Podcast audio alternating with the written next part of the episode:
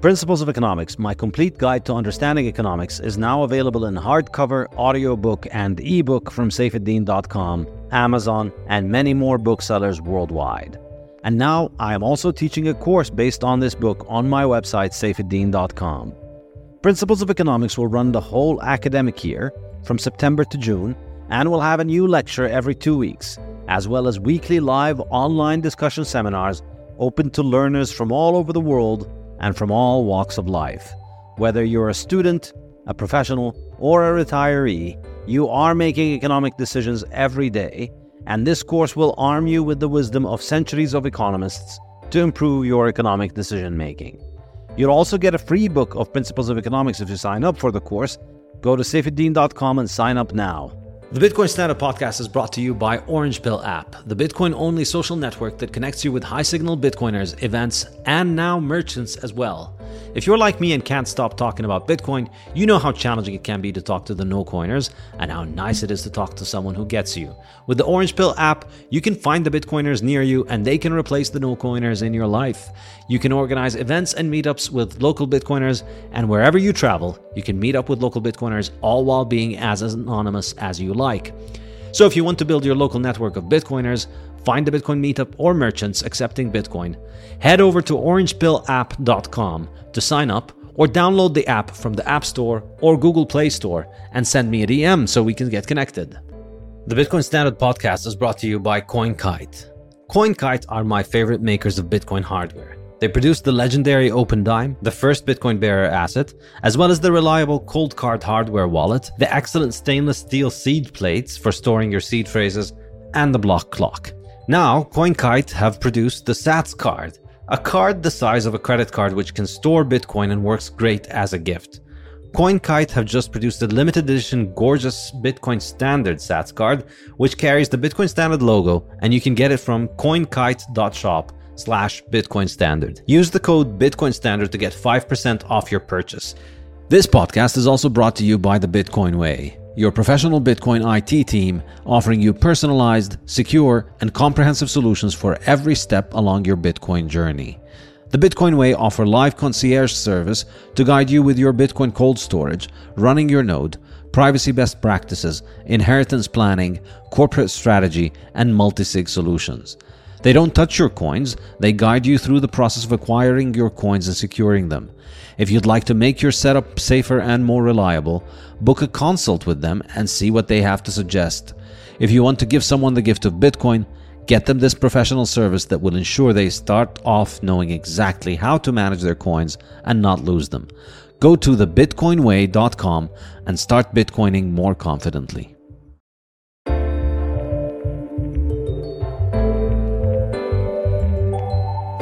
All right, Saif. Welcome to the Meat Mafia podcast. It uh, seems serendipitous here. Thank you for having me. Thank you for having me. It's so great to be here. We heard that you've been preparing for a long time for this episode. yeah, I've been preparing by eating meat all my life, basically. yeah, we are saying that we initially bonded on Twitter over superior nutrition, but now it's superior cooking technology that we also have in common. There yes. was a big announcement this week about Meat Mafia switching to Team Cast Iron. Partially Stain, stainless, oh, stainless steel. steel. Stainless steel. Wow. That's stainless steel. Tongue, we'll, we'll edit we that out. To edit that one out. Um, do your recommendation. Glad to hear that. Thanks. Yeah, I think it's uh, it's it's a it's a major awakening taking place in the world. yeah. Well, one of the reasons we are excited to talk to you first, we we owe you credit to orange pilling us. So it's not every day you get to speak to the person who uh, convinced you to buy your first piece of Bitcoin. So got to thank you for that before we get going. Thank you, sir. Um, Glad to hear that. Yeah, it seems like yesterday I was walking around Boston with the Bitcoin standard in my ear, just being like, I think Saifedean is onto something with this. Yeah. So is that um, when you're doing like your long marathon walks and stuff? Yeah, Boston? I was doing these long walks and just that's when I was actually really going down the carnivore rabbit hole too. Kind of oddly timed uh, yeah. my Bitcoin orange pilling. Mm-hmm. Um, and I think that yeah, I was just I was going on these walks with with your book in my ears. I'm like, all right, like listen to it on one and a half speed, trying to get through it. Um, but it was uh, yeah, that's when it all happened. So appreciate you. Glad to hear that. Yeah, I mean it's it's it's a vortex, Bitcoin and carnivore. It just mm. sucks you in, and then you end up with a lot of Bitcoin, a lot of meat. It's it's inevitable. Everybody's going to go down that path. Do you ever wonder why that connection is? Yeah, I've uh, wondered extensively about it, and I've written about it in uh, the Fiat Standard. There's a whole chapter on Fiat food. I think um, you know the the the um, well, the first obvious way is that to think about it is well, all human history, humans have eaten meat, and so in my book I begin with the work of Weston Price, mm-hmm. a man I like to call the Mises of nutrition. Mm. He's, he's similar to Mises in economics and that his work is enormously important, but it's completely ignored by the mainstream because it's completely inconvenient for the lies they want to peddle.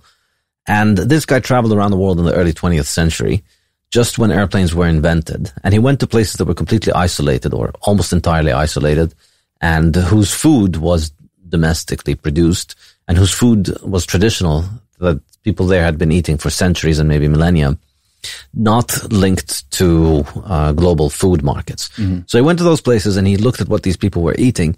And he left the US and Canada. He's Canadian and he left the US and Canada looking for this uh, idyllic Garden of Eden diet, um, thinking that there's some vegetarian traditional culture where people just figured out the right formula of the right combination of plants to eat without uh, meat. Because at that that period, you know, the late 19th century is when these ideas of vegetarianism and veganism had first begun to become fashionable. Mm-hmm. And he was one of those people and he was out there looking for how do we figure out the correct way to make a vegan vegetarian diet work.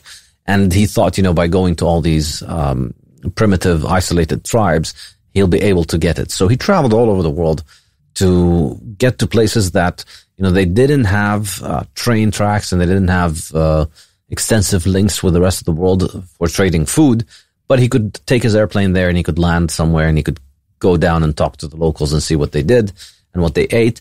And he took their food and he shipped it to the US and had it analyzed in a lab and he looked at the um, mineral content and the vitamin content of it and the nutrient content. And he was, uh, incidentally, he was one of the people who invented, who discovered vitamins. So he's, he's, uh, he's, he's very important in the world of nutrition. And what he found, to his surprise, was that in all cultures everywhere in the world, everybody ate meat. And in fact, all diets revolved around animal fats. There was no culture anywhere in the world mm. that was free of animal fat. And what he found was, I think to the extent that people ate plant food, they ate it as a, essentially a vessel for delivering plant, for delivering animal fats. So the diet centered entirely around animal fats. And this is the most important thing that he comes uh, across from his uh, travels. So I think the better way to turn it around is, to, well, so first of all, we have the idea that all over the world, meat is the food of humans. Animal fat is the food of humans. And then the other thing is all throughout human history, if you read the Bitcoin standard, all throughout human history, people have been using whatever is the hardest thing to make mm. as money.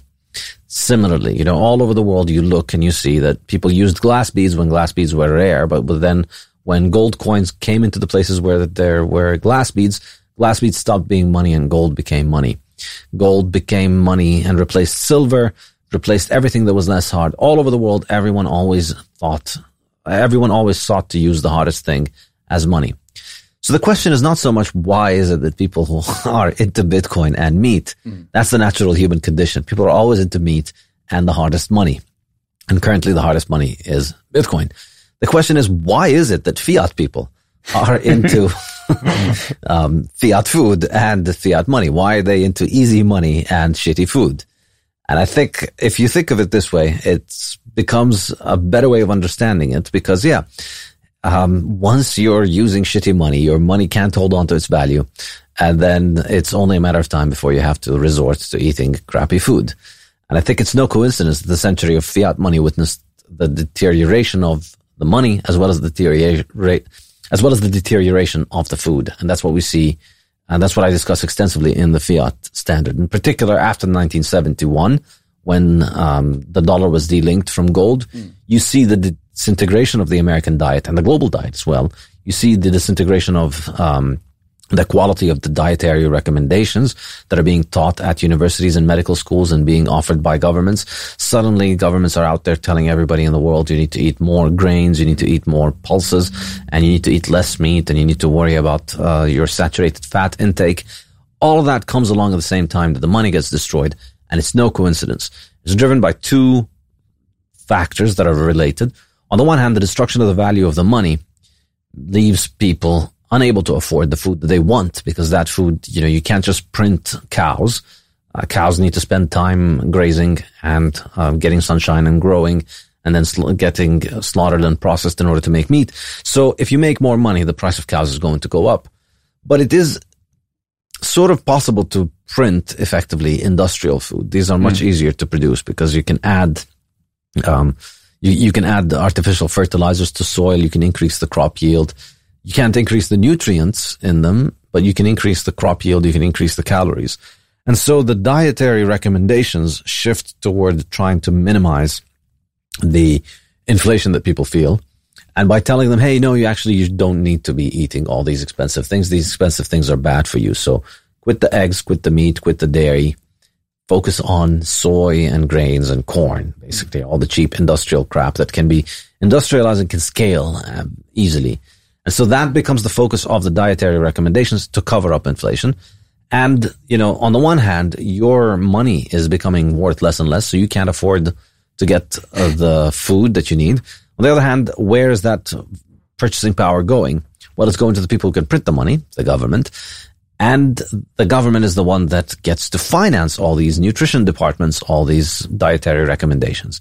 So that gives them an enormous amount of wealth to use in order to shape dietary recommendations. And here we can look at the work of Nina Teicholz on um, how saturated fats have been demonized over the past 50 years or so. It's no coincidence that, you know, the government that was destroying the value of money was the one that was telling people to stop eating the things that mm. they needed and that uh, they could have an enormous impact of this uh, with this message because they had all that money that they were destroying that was essentially going to them. You know, they're destroying the value of your money by printing new money. That new printed money finances all the nutrition departments that tell you it's okay that your money is mm-hmm. broken mm-hmm. because you don't need to be buying real food with it. Just eat industrial waste, mm. eat seed oils. Why was it important to you when writing the fiat standard in that chapter on fiat food to include the work of Weston A. Price as opposed to all the other books and things that you had done uh, to, to research who you to reference?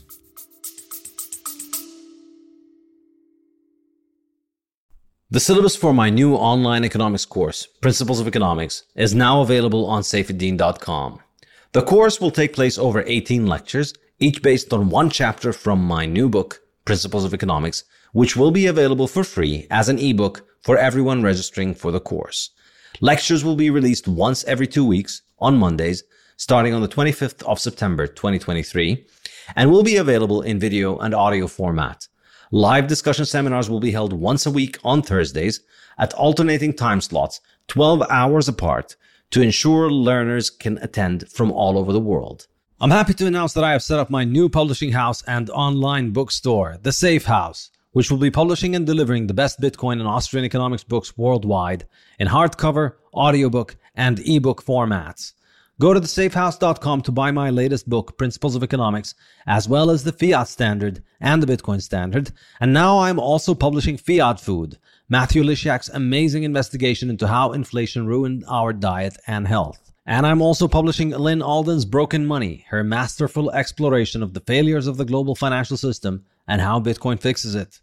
This is a Bitcoiner's bookshop, so the books are printed in beautiful cloth hardcover made to last with an ice colored dust jacket on top.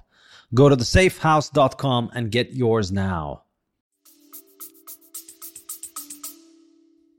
Um, I don't know. I, I mean, I think uh, it comes down to the fact that the book was really very influential on mm. uh, my understanding of nutrition. I read it a long time ago, and when I first read it, it really blew my mind. I mean, the um, we we're uh, we're taught to think of uh, today as being a time of abundance that people are healthier than ever, are better fed than ever.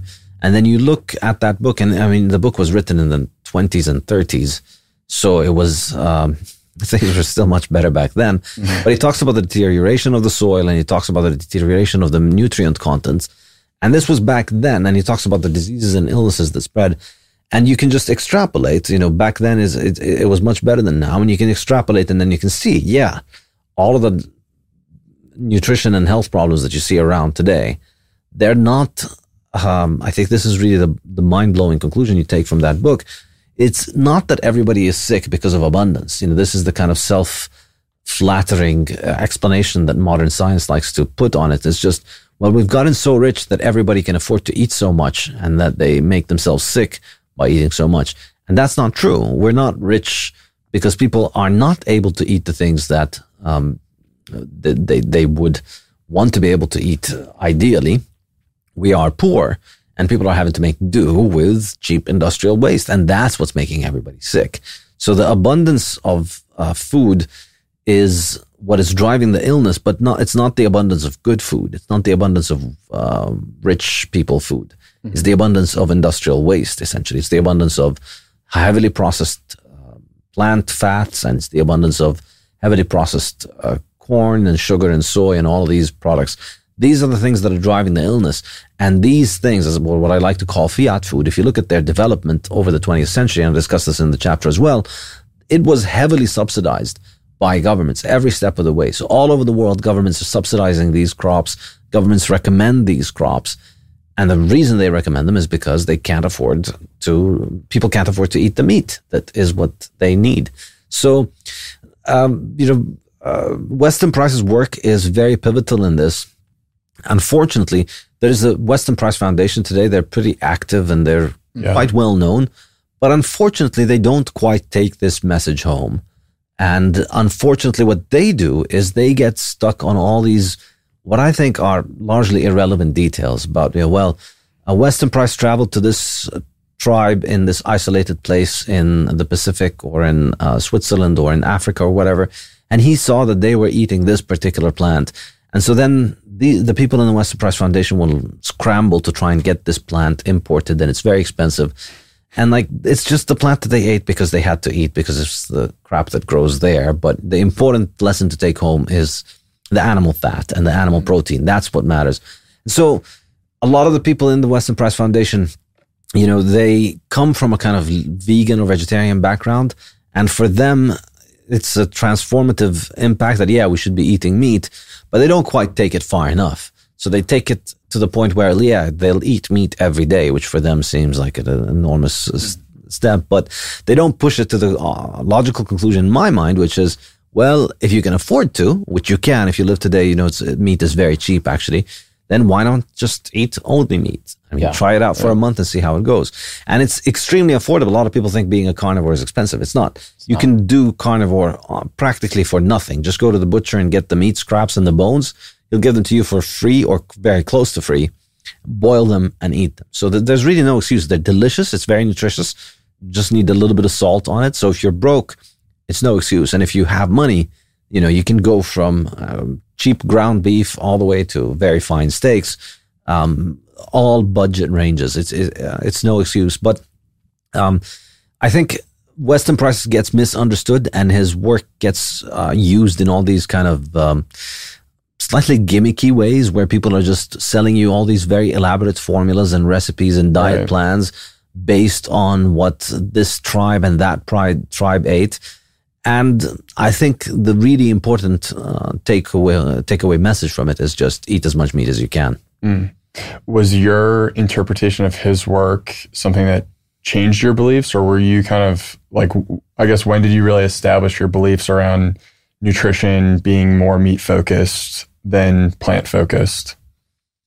Um, I mean, I started first. I first started being uh, low carb in about uh, 2018, 2019. That's when I started to cut down on carbs, and immediately just felt an enormous uh, improvement just by eliminating uh, sugary sodas and uh, reducing my bread intake. So that was the first thing. Once I heard people say, "Well, carbs are bad," I'm like, "Well, let's try that." You know, I wasn't really emotionally attached to these things all that much. Like I liked meat always, and so cutting down on bread wasn't such a big deal. But I immediately started feeling better. And then it was just, you know, the, the more I cut down, the better I felt. And the more meat I ate, the better I felt. And then the more I read about nutrition, the more it suggested to cut down more. So I just kept on cutting down. And I think I, Weston Price came first. And by that point, you know, I'd, I'd already uh, gotten to a point where I was pretty low carb. I'd say, unfortunately, you know, going through the Weston Price route was a little bit of a diversion in a sense because you listen to what the foundations say and then you start thinking, oh, I need to eat this plant and I need to prepare it that way. And the other thing is that they really obsess on is uh, the methods of preparing plants. And So you have to soak your rice and you have to sprout your beans and you have to do all of these horrific things. And, you know, you go down that path and um, it's kind of a big waste of time. But then very quickly, I came across the Zero Carb uh, Zen blog, and uh, and it was a light bulb moment. wait, you don't soak and sprout and do all of that bullshit, and you don't eat any vegetables, and you don't eat any fruits, and you just replace all of that with more meat. I saw that and I thought, all right, well, you know what? I'm going to try it for a month. I was living with my brother at that time, and him and I decided, all right, we're going to do it for a month. That was October 2015 and I did it for a month and I haven't looked back. Like once I've tried it, it's just yeah, this is infinitely better than anything else. And just the you know the health benefits are enormous, and also just the um, the fact that you've just basically found the cheat code to eating, and that you don't have to worry about anything anymore. You don't have to read any labels. You don't have to plan diet. So you don't have to count calories. You don't have to do anything hungry, eat meat. and that's it. And then eat until you're not hungry anymore and then get on with the rest of your life. Like the amount of mental energy that it frees up to allow you to go and focus on other things, it really was life changing. And like a few months later is when I started writing the Bitcoin standard. I became much more productive.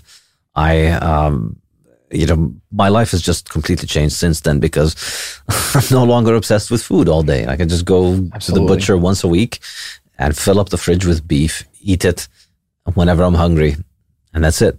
Think, yeah. I was just going to say, think about the societal level of resources that we're wasting trying to figure out what to eat. It's no idea. amazing. No, no. Yeah. And like I go to the supermarket and it's just really all of these aisles. You people yeah. don't need them. Like just, just go to the butcher. yeah. Yeah. When you have that carnivore epiphany, it's like you go through the grocery store for the first time and you just are like, I can't believe that people are actually buying all this shit. It's like there's 40,000 products in here and there's nothing that's actually considered food besides the meat in the outer aisle of the grocery store. Yeah. It's like once you have that epiphany, it's just insane to think like people are literally buying all of their food in these inner aisles. Yeah. And if you think about just how much of a waste this process is, where people, you know, they work hard to make money to then go and buy these things, to then go home, spend a lot of time processing these things, trying to turn them into slightly edible form, and then they eat them, and then they get digestive problems and health problems from eating yeah. them. And then they spend their life trying to deal with these problems, going to the doctor and taking pills. And like, you think about how much time and effort and money goes into this process versus how much mm-hmm. benefit comes out of it. There's very little nutrients in that plant mm-hmm. and a lot more anti nutrients, a lot more damage, a lot more toxins, sugars, all of these things. It's such an incredible shortcut. It's such an incredible life hack to just skip all of that Absolutely. and go to the meat aisle. And like the really tragic thing about it is, um, people think, well, food is a problem, food security is a problem, people are hungry. The tragic thing is that if in every supermarket, I think they throw away meat scraps that have more nutrition than everything else in the supermarket. 100%. Yeah. The, the, I mean, I used to go to the supermarket and I'll get the fat that they throw away. And sometimes, usually they'll give it to me for free. And I ask them, what do they, what do you do with this if you don't throw it away? I do it and I, I take it and I make tallow with it sometimes. And they say, well, we give it to people who throw it in uh, basically agricultural fields. They use it as fertilizer. Mm which is insane. I mean, obviously, it's good that it goes to fertilizer rather than being waste, but this could be feeding people. I mean, you could just feed an entire town off of the scraps of the butchers. Just whatever goes into the butcher and the scraps that are there are enough if you get rid of all the crap that's in the supermarket, if they just replace that. But it's, it's, um, yeah, once you see that moment where you just think, yeah, everybody's basically a drug addict and they're addicted to all of these things. Yeah. And they think the tragic thing is that they think that they're doing nutrition they think they're being responsible they think they're being healthy. It's just an addiction. It's no different from an alcoholic. It's no different from an, any other kind of drug user. Mm.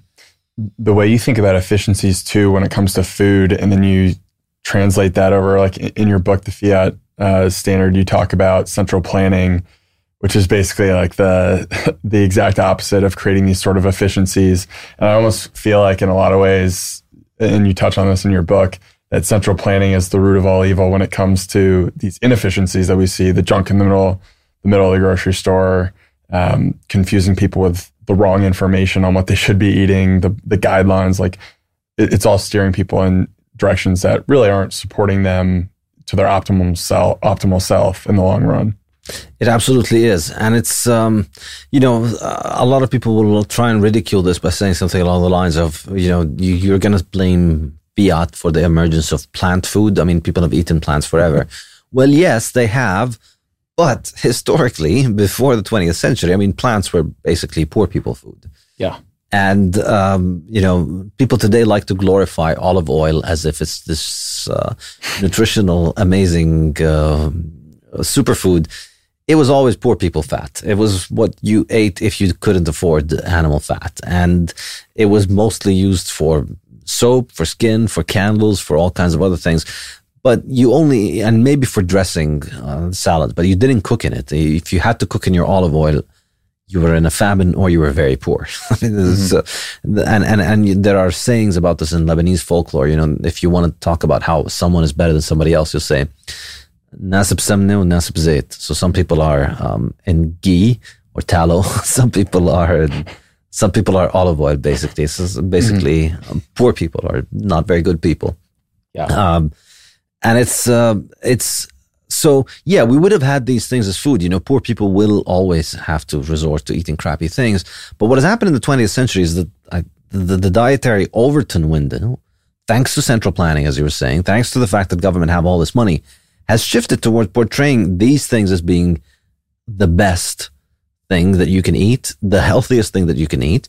And then with industrialization, we've made them highly addictive. So people think that they're delicious and people think that they're healthy. So fruits, you know, fruits have become massive sugar bombs. And people think, you know, people eat the fruit and they get a sugar high and they think they're being healthy because, oh, wow, I'm getting the feeling of eating something fresh and natural that's making me so healthy. No, you're just getting a sugar high. that's all yeah. there is to it. And so, you know, people think olive oil is this amazing food. It's not. It's not a very good fat. It's, in fact, it's very difficult to tell it apart from soybean oil, even in laboratory conditions. You know, you could take olive oil from the supermarket and it's difficult to tell if it's been mixed with soybean oil in a lab. If you can't tell in the lab if it's been mixed with poison, it can't be very good. But again, because dietary nutrition and because non-nutrition science is centrally planned, it gets determined from top down and it gets marketed as if it is a good thing. So all of these crappy foods continue to get this halo around them. You know, mm-hmm. olive oil is the superfood. You need five portions of fruits and vegetables. Um, and vegetables have always been poor people food and it's barely edible. And trying to make vegetables edible is an extremely complicated thing. Like if you read Weston Price, you know, the lengths that people went to, to, in order to try and make these vegetables edible. And primarily, the only way that you can make them edible is by putting a lot of animal fat on them. Mm-hmm. And that, that's really how you can make them edible. And other than that, you know, people just get used to them because they use them extensively. Um, they get addicted to them. They get used to the um, taste of it. But really, um, I think without the inter- without the destruction of money, I think the world's diet would be a lot more food heavy, a lot more meat heavy, and that would be great for human health, and it would also be great for the uh, environment around us because instead of using instead of growing all these enormous amounts of crops mm. all over the world that deplete the soil, kill the biodiversity, we'd have animals grazing in rich, lush, biodiverse soils. Mm-hmm. Yeah, I think a lot about. You've said this a few times. You said eat meat, drink water, and get on with your life, which I think is such an incredible way to think about food and nutrition. And that was something that we wanted to talk to you about: is how many people are getting themselves stuck because they're almost addicted to this. They're thinking about food almost as mouth pleasure as yes. opposed to like the function and the nutrition that you that you should be deriving.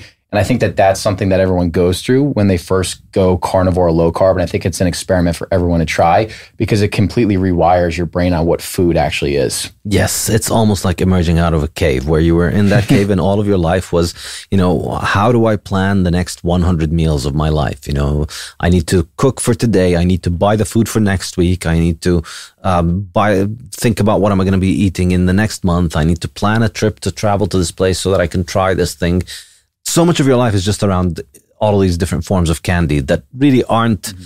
making you Superman. They're not helping you. It's just mouth entertainment. And if you snap out of that, your life is just so much more fulfilling because you can get a lot more stuff done. And it's also a lot more entertaining. Like if you think of your food as entertainment, you need better food and you need better entertainment. Mm. There's a lot better ways of having fun in life than abusing your digestive system. It's there to digest food. It's not an entertainment system. Yeah. There are ways of entertaining. Use your brain for entertainment, you know, um, not your digestive system. It's an extremely inefficient thing to do to, you know, eat several pounds of things for the pleasure that they give you. Mm-hmm. Like, because you still need to poop them out at the end of the day. And so it's a, you know, you're putting them in your body. Yeah. There, there are more efficient ways of having fun. So, I mean, the way, the way that I like to think about it is, um, when when I tell people, yeah, I just eat meat and water, they're like, oh, don't you get bored? For me, it's a little bit like I'm building my house. You know, I'm putting my house together. I'm putting a brick on top of a brick so that I could build a house. And these people are building their house, but they're throwing a party while building the house. Yes. And so they see me focused on just putting the bricks and, you know, running the pipes and making sure the roof, the roof doesn't leak and making sure that the house is in right order and they think, wow, that's really boring. Well, no, it's not boring because once I have a house and it's strong and sturdy and the roof isn't leaking and the pipe's working and the sewage is working, then I'm going to have a lot of fun with that house. Totally. Meanwhile, if you're throwing a party and getting drunk while building your house, yeah. you're never going to get a roof that doesn't leak. You're never going to have a plumbing that works. Mm-hmm. And you're going to spend all of your life, you know, having fun fixing your house, mm-hmm. having fun dealing with the, you know, throwing a party while trying to deal with all of those problems. And you're never going to get to experience what it's like to actually have fun in a house that is functional. And that's how I think of food and your body. Food is nutrition. It's nourishing your body. It's making your body stronger and healthier. And, you know, you just get it out of the way in a few minutes every day. And then you go on with your life. And then you find real entertainment. You find real productivity. You produce, you make things that are of value for others.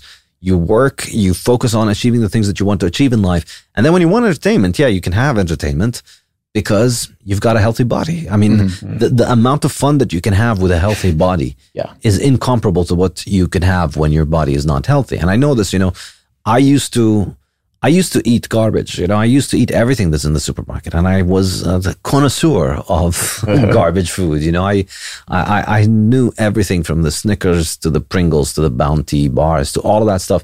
I knew it all, and I ate enormous quantities of it. I've tried that, and it's not as fun as what I can do now that I'm healthy. Yes, I can um, I, I can play sports. I can be in much better shape when playing sports. It's a lot more fun than eating a bag of chips.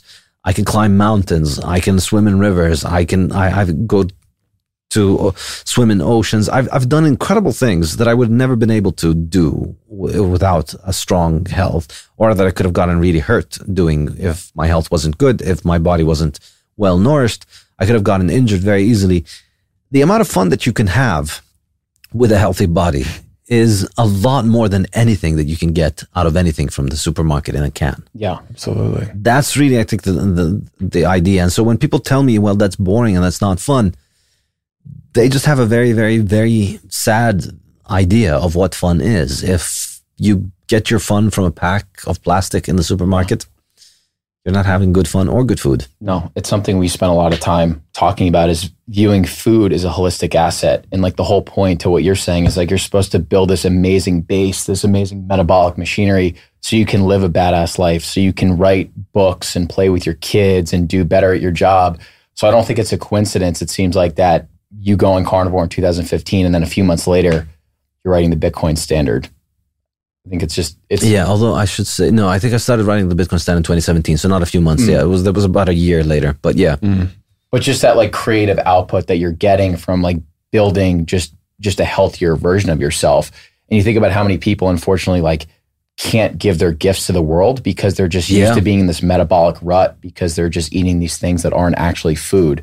So that's why we talk about taking this stuff so seriously because like this show exists because we were able to get our health on track and then focus on yeah. putting a product out into the universe. It's just so interesting to think about that. It truly is. I spent my 20s basically being um, fat and uh, lazy and eating garbage.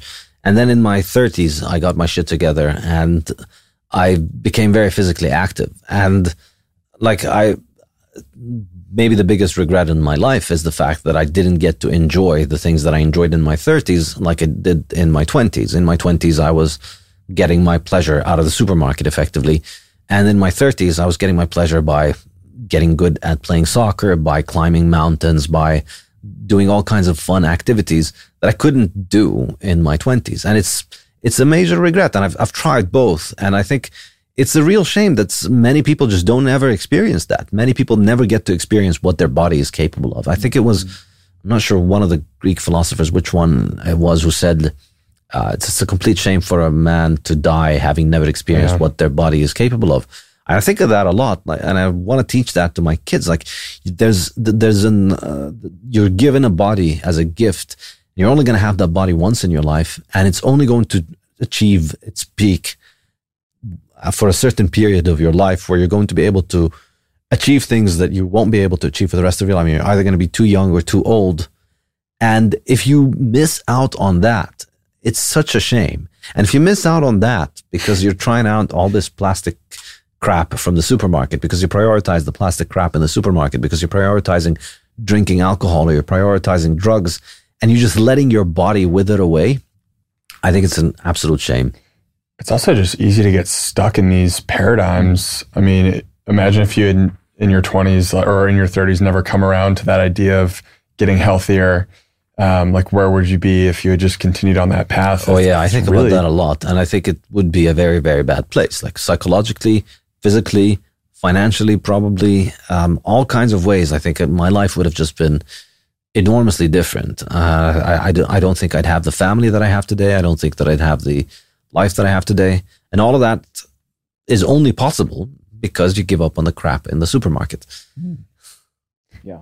What, um, the idea of paradigms, I think paradigm is like a Greek word that just means patterns. And it's, I think about it in terms of how people think about money. Like we live in this system that uses fiat currency, and that's just how it is. People are, bo- are born into it or have been born into it and they don't understand what an alternative world could look like. And you spend a lot of time talking about this. And I think the same is with like what we talk about on the nutrition side, which is like, hey, you can meet, eat meat only, be optimal, and avoid all the junk that this, you know, cent- these central authorities are telling you to eat, and you'll be healthier. But people really struggle to take that leap into like trying to understand something different or take the time to experiment with like what what is this whether it's meat uh, meat only diet or or Bitcoin. Um, you know, like what really is this? I, I feel like people just really are reluctant to trying something out for themselves. Yeah, I think it's um, it, it's a very frustrating thing, particularly with uh, people that you love, people in your family. You know, you just see the same uh, self-destructive patterns repeat, and you see the what's really really um, hurtful is to just watch the refusal to snap out of these patterns and paradigms and just uh, self-destructive activity. And it's yeah i think the vast majority of people don't want to be shaken out of their comfort zone and they want to rationalize. It's a lot easier to just rationalize what you're going through. So yeah. um and i i tend to i tend to be on the side of you know uh, it's uh, I, I care more about the person than i care about my relationship with the person and I'm willing to risk destroying mm-hmm. my relationship with somebody in order to tell them the truth. I think this is very uncommon today. Most people want to sugarcoat it to each other, want everybody to be nice to everybody else. Sugarcoating itself is a word that is, tells yeah. you uh, what it is. Appropriately. You know, exactly. It's, uh, you know, you shouldn't tell people that uh, they are killing themselves. Uh, just let them kill themselves and applaud them while they're killing themselves. And Um, I've been in this situation many, many times, and I think, um, I think, um, perhaps, perhaps this this is what a lot of people need. They they just need some tough love. They need somebody to tell them the truth. Look, um, you might think that you're uh, doing the best that you can, but you're not. You're taking choices every day, and these choices are destroying you. And there's an alternative, and you could be doing it otherwise. But it is very frustrating because people really, really like to cling on to what they have. And I think the majority of people, it's really sad, but the majority of people don't want to ever change. They don't want to ever take the uh, path of admitting that they're wrong, and they think they're taking the easy path by sticking to their um, habits.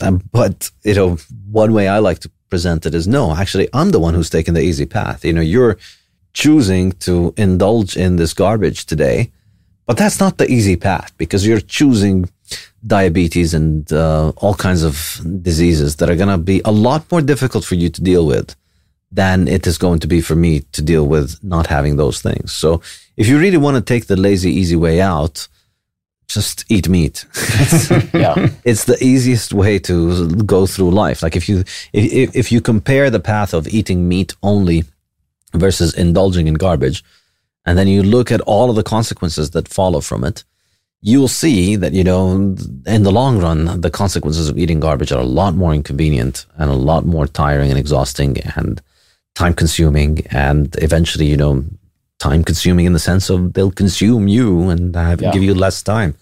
So take the easy way out and eat meat. But most people don't want to do that. Most people don't want to because because it's it, it's again it's not it's it's really high time preference what it comes down to, and that's another factor in in in the fiat food chapter in the fiat standard, but also across the whole book, which is when your money's losing value, your ability to provide for the future is compromised. So therefore, the future becomes more uncertain. The more uncertain the future is, the more you discount the future. And so the more you prioritize the present. And I think this is something that you see in everything over the last century. And my whole book is like putting on this what would the world look like if something happened around 1914 that raised everybody's time preference? guess what? It looks exactly like the world that we're living in right now. Mm-hmm. We used to build buildings that lasted hundreds of years. Now we build buildings that last a couple of decades and then they need to be taken apart or renovated. Um, we used to eat predominantly meat all over the world. Now we eat predominantly poisonous candy all over the world because we can't think of the long term. And you see it everywhere. You see it in the family. You see it in the way that scientific research is conducted. You see it in all kinds of aspects of life, which is discussed in depth in the fiat standard. And I think this is really uh, a big part of the reason why people don't want to snap out of it because they aren't able to uh, think of the long term. They aren't, they aren't able to prioritize the long term. They're much better off. They're much more used to thinking of the present and prioritizing the present. And so um, the giving up of candy today is going to give you withdrawal today. And well, who cares about what's going to happen in five years' time? Like we don't have an easy way of thinking about what's going to happen in five years' times anyway. And so people discount the future heavily, and so therefore they don't care about it. And sadly, I mean, um, like when you first become a carnivore or when you first go low carb, you're astonished. I mean, I remember when I first when it first happened to me when I about 12, 13 years ago, and I just saw the improvements, you know, from just very little reductions in uh, processed food, I saw incredible improvement in my health. And in my mind, it was just like, oh, wait until everybody else finds out about this. and then you go and you tell people, and they just look at you like you're weird and they keep eating their junk. And they're not even curious about the fact that it, maybe it can help their life because, oh, well, who cares? You know, it's all in the future. I'm thinking about now. There's the candy today. So yeah, I think most people are just gonna um, have to either you know go through the um, very negative consequences before they begin to change, or um, they will never change. Yeah, we've also lost this ability, to your point, to just have this intrinsic understanding of what makes our bodies feel really good. Like experimenting yeah. with different dietary inputs, figuring out the best approach that works for you but instead we we focus on these weird like arbitrary data points where it's like we're so hyper focused on keeping our LDL within an optimal range but it's like you're fat you're depressed you can't get your dick up in the morning so like is focusing on the LDL actually the right thing I don't think so And I think that's one of the interesting things with going carnivore is it like gives you the ability to relate to other people and tell stories and like get back to like, okay, how do I actually feel though? Do I need yeah. data or a watch to tell me how good I'm supposed to feel? Yeah, the whole watch thing and just a complete obsession with all of these metrics is just, yeah, I think uh, you should be able to tell all of those things about your body just by listening to your body. And the reason that you can't is because you can't listen to your body because you flooded it with so mm. many harmful things that you can't tell the signal from the noise um, because your body's just drowned out in candy. Um, that it's you don't know. It, it's very difficult for you to make any progress with experimenting with things because uh, you know I we removed this one particular candy and then added another one. How much of a big difference is that going to make? I, you know, if you really wanted to be meticulous about this, if you really wanted to try and understand how your body uh, works, do a one month of carnivore because we know that meat is the one food that is essential. Like you can't survive without animal fats.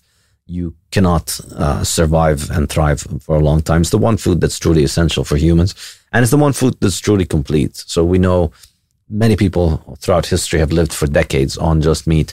So you can do a month, and we know that you know, nothing else will be nothing else will be able to sustain you. So just do an elimination diet where you just do carnivore for a month, see how you feel, and then start adding other things and then see how you feel. And this is what really kept me in carnivore forever because once you've tried the first month, it's kind of like a trap what I'm doing here because once you've tried it for a month, there is nothing that you can add that's going to improve your diet. This is the, the thing that I've had. And this is, you know, whenever anybody wants to say anything bad about carnivore, tell them, all right, so how do I improve my diet? Uh, what what should I add? Like name one food that I should add to my diet that will make me healthier. And nobody has ever and, and like the one person who's kind of made a compelling or at least coherent case yeah, you should add fruits and sugars was Paul Saladino. And he scammed me into uh, trying fruits for a while and I felt like crap. It does not improve my health. Um, I don't know why. Um, uh, I mean, he gets a lot of exercise. He's surfing. He's out there surfing every day. Um, so maybe for him, he can handle them. Maybe he wasn't eating enough meat. Maybe he was eating way too much organ meat and not enough muscle meat. But I tried it. I feel great on meat alone. And when I add uh, fruits, I just go back to sugar addiction. I go back to constantly having to think about sugar. I go back to getting these sugary cravings, thinking about where the next sugar hit is going to come from. And once you know you've started with fruits, then you know your sugar, your inner sugar addict is going to start uh, becoming a lot more um, um, greedy, and you're going to start craving the cheesecakes, and you're going to start craving all the other highly processed candy. So that's just no way to live for me. Like I, I I'm much better off just being uh, on meat alone, not getting on the sugar roller coaster at all in the first place. Because just simply getting on it is raising your blood sugar level, getting a sugar crash, needing more sugar. Uh, it's just eating several pounds of sugary stuff and indigestible fiber every day for practically zero nutritional benefit did not appeal to me. Mm. Yeah, I keep coming back to just thinking about like the inefficiencies too with like this whole conversation. It's it, it uh, seems like there's so much that people spend their time on and they, they they're wasting their time going down these rabbit holes trying to find a silver bullet um, when you can just simplify it and if you simplify it and just commit to it long enough you'll reap yeah. the benefits of it and understand what it actually means to be caught in that like health paradigm like you're, you're caught in a, a healthy way of living for four weeks for the first time in your life and you actually understand okay this is where i need to actually spend my time like this I is know. the person i want to be it really is. It's amazing. I remember when I uh, when I wasn't very strict carnivore before, or when I was like very low carb before I started carnivore. There would be times, you know, obviously, the, the less crap that I eat, the better I feel, and the more focused, more productive I am. And you never really get these kind of crashes, which you get when you're eating garbage. And then occasionally I'd find myself, you know, feeling not too well, um, being a little bit um, sad, a little unproductive, unable to get my work done, unable to focus. And you start drifting into the dark places and thinking, you know, what is wrong with me and what is wrong? And you start thinking about all the things that bother you in life and you start bringing up and dwelling on all of the things that you shouldn't be dwelling on. And then I remember, oh, wait, I had a pizza yesterday. That's why I'm being a stupid little bitch. I should just go and eat more burgers and drink more water. And tomorrow I'm going to wake up and I'm going to be a little bit less of a bitch. But I should stop eating uh, the crap that makes me feel like crap. Yeah. And that's it. And like now that I look back at those times, like, yeah, every time you, every time uh, you eat that stuff, you're putting yourself on that emotional roller coaster and it's such an enormous toll that it takes on you. Like the, the, I don't care how good you think you feel. If you haven't tried going a whole month without any sugar spikes and without any sugar downs, mm. you don't know what it's like, and you don't know what it's like for you to be um, at optimum health. Like mm-hmm. just not having any sugar spikes whatsoever. And I know, like a lot of people can handle their sugar, a lot of people can handle their carb. You know, I call it metabolic privilege there are people out there that can eat garbage and still look great and still work out and still achieve athletic uh, feats of enormous endurance. You know, like most most professional athletes can basically get away with eating whatever they want. Yeah. Um, if you're, you know, if, if if if you're blessed enough um, that you have the kind of body that can achieve elite athlete uh, levels, yes, you can pretty much eat anything and it doesn't really matter. And this is why the worst people to listen to are the um, uh, professional athletes when it comes to diet, because in their mind, you know, yeah, I can eat bagels, I can eat pizza, I can eat whatever I want. I just go to the gym and I feel great. But even they, you know, they won't be like that forever. Eventually, they're going to hit 30 or 40 or 45 or 50. And at some point, it's going to start showing up and they're going to need to start watching their food. And even they, I would think, even they would actually probably do better if they uh, would snap out of it and just eat meat only. But most of them won't try it just because they have no reason to. Like they, they can get away with eating that stuff. They won't try it until they have to, basically, until they start developing uh, a belly or a double chin. And then they really need to start mm-hmm. watching what they eat. Yeah.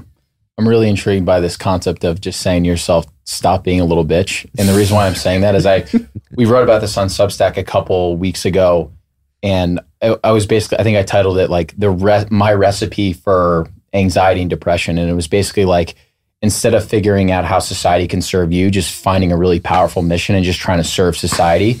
So I know obviously nutrition plays a big part in establishing that mindset, but also like, do you think it's important, particularly for men and women too, just to like latch on to like latch onto a big yeah. mission that they can just go all in on? Yeah, I think a, a, huge part of it is just not needing anything from other people, like freeing yourself from expectation of anything from others.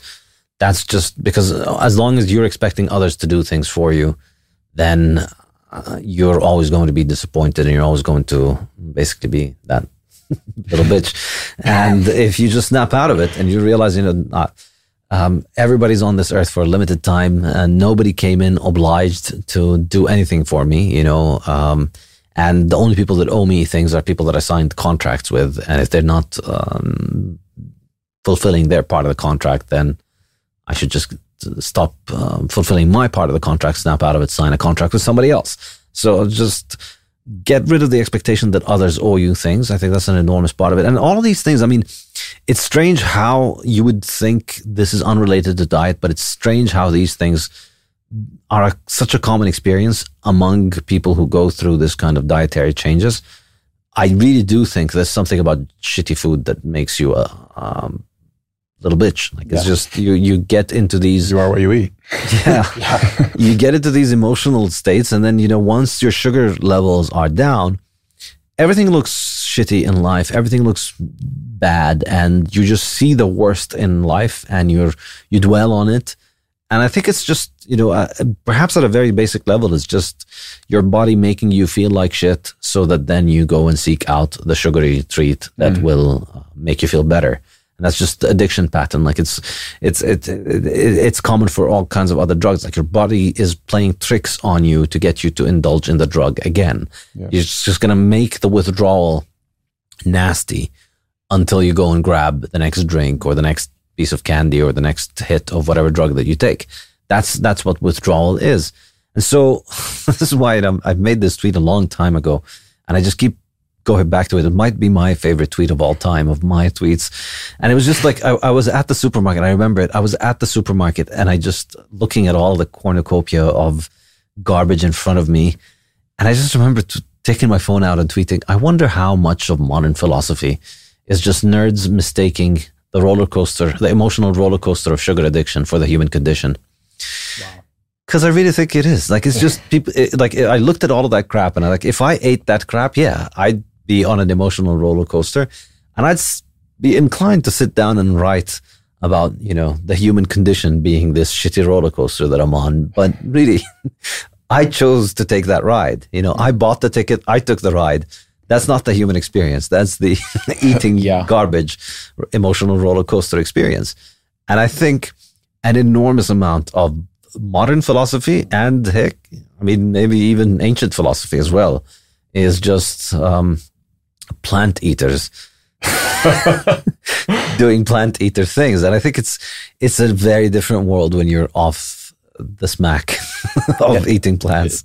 It, it, almost pulls you like away from your your willpower and your focus to just like yeah. keep your concentration on the one thing you're trying to work on, whether it's right the Bitcoin standard or the fiat standard, start a podcast, whatever it is. But it it, it puts you on that energy roller coaster where you're not able to just keep yes. at a status quo and and just operate from the same point every single day. Yeah, in fact, I this was really startling for me because um, I think I, I, came across this. Uh, I'm not sure if it was a book or an article. I think it may have been an article about a book, and I can't remember what the name of the book was. But it was arguing that a great way to hack your willpower and to develop willpower is to quit sugar. Apparently, sugar destroys your willpower. And for me, it was always the other way around. I always thought about it as, you know, you need a willpower in order to stop eating sugar. And then uh, once you snap out of eating sugar, then you get off the emotional roller coaster and then you stop being a little bitch and your life gets in order. Yeah. it might, the causality might be more direct. It might be that sugar just actively ruins your willpower.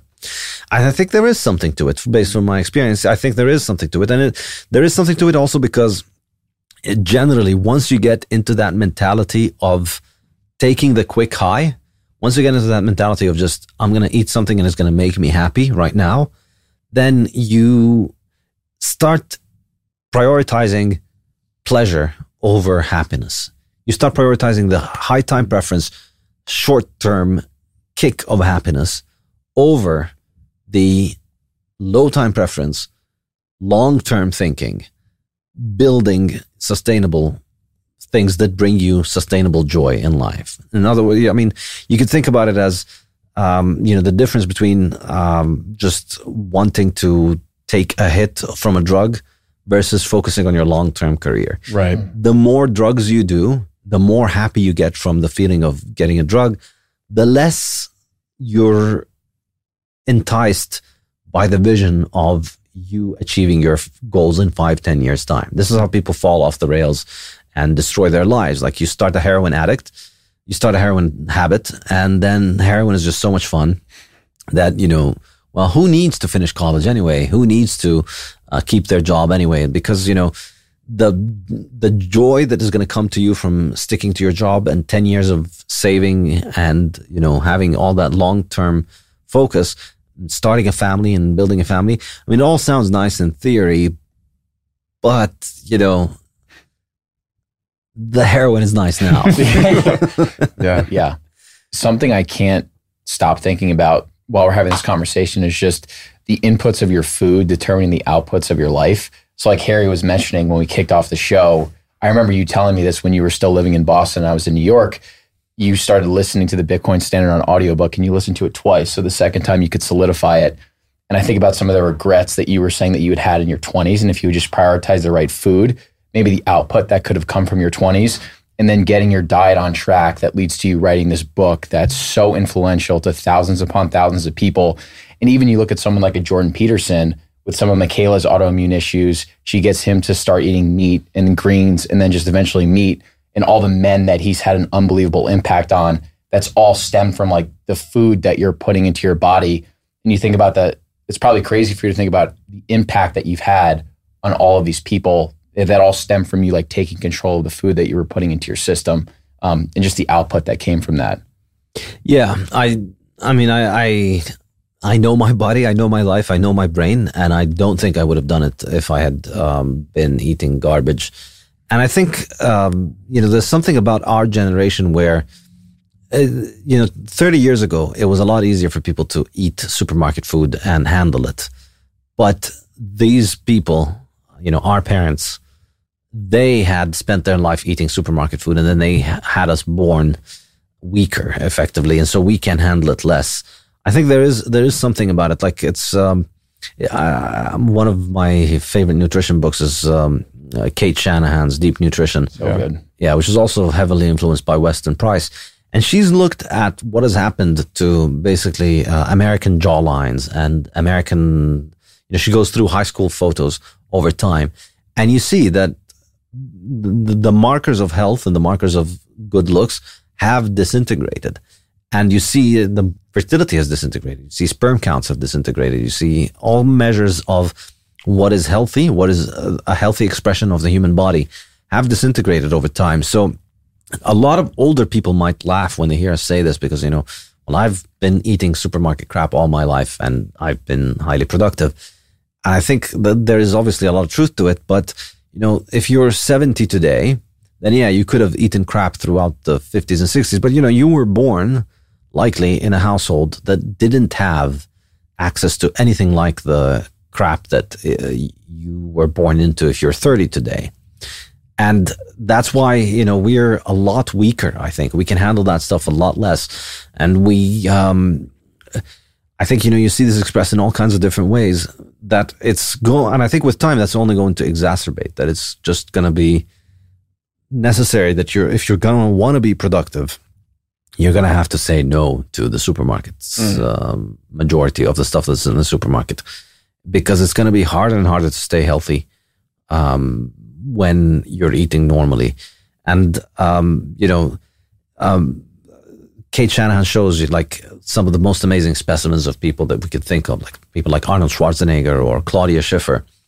They were born in tiny little villages where they ate very primitive food. They didn't have massive supermarkets, and their parents had that. Had that, and then now you look at their kids. You know, their kids they're born into the, the supermarkets. They don't quite look as uh, amazing as them.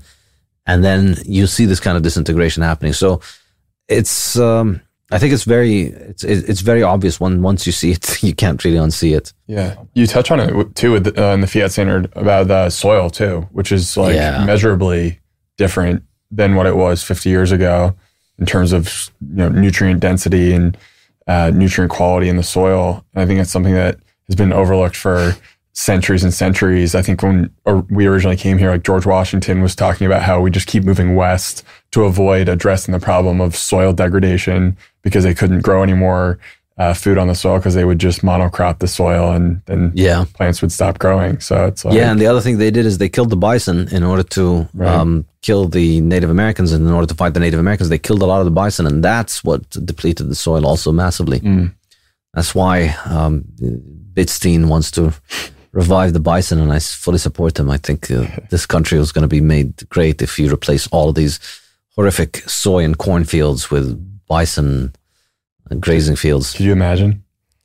Awesome. Such an incredible animal. It's so powerful. Freaking delicious too. Yes. Just not that much fat in it. That's the only problem. Yeah, but it's okay. Yeah. What um what what do you think of all the noise that's out there? Like how do you deconstruct whether it's intentionally put out there by central planning authorities, governing authorities, or if it's just like mass confusion where we're, we're all like I, I almost struggle to think that you know we all can't come to a consensus without there being some sort of like nefarious angle with uh, the noise that's out there when it comes to either eating yeah. right or um, you know all all the different topics out there when it comes to being healthy. I think uh, this is uh, the next chapter. So I use the fiat food uh, chapter in the fiat standard to talk about um, you know how food has been destroyed. And that leads us to explain, that leads us to the next topic, which is nutrition science, you know, where all these nutrition scientists doing.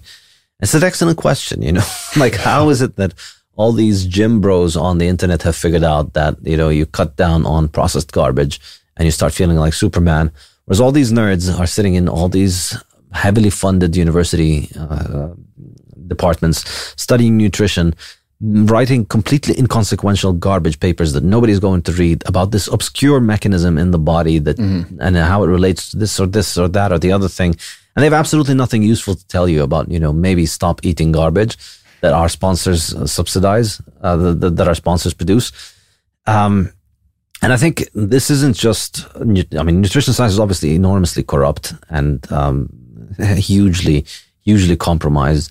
But it isn't just nutrition science; it's, it's economics as well, which is you know my original uh, black bill on academia because I was doing my PhD in economics and I came across all of this garbage, and then came across the Austrian school and I thought to myself, wow, this makes a lot of sense. Why do they teach us this garbage?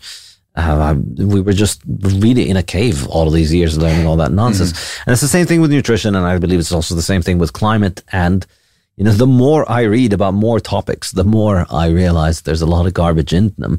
I'm not very well versed in physics, but I wouldn't be surprised if a lot of the garbage physics, a lot of the physics out there today is uh, garbage as well.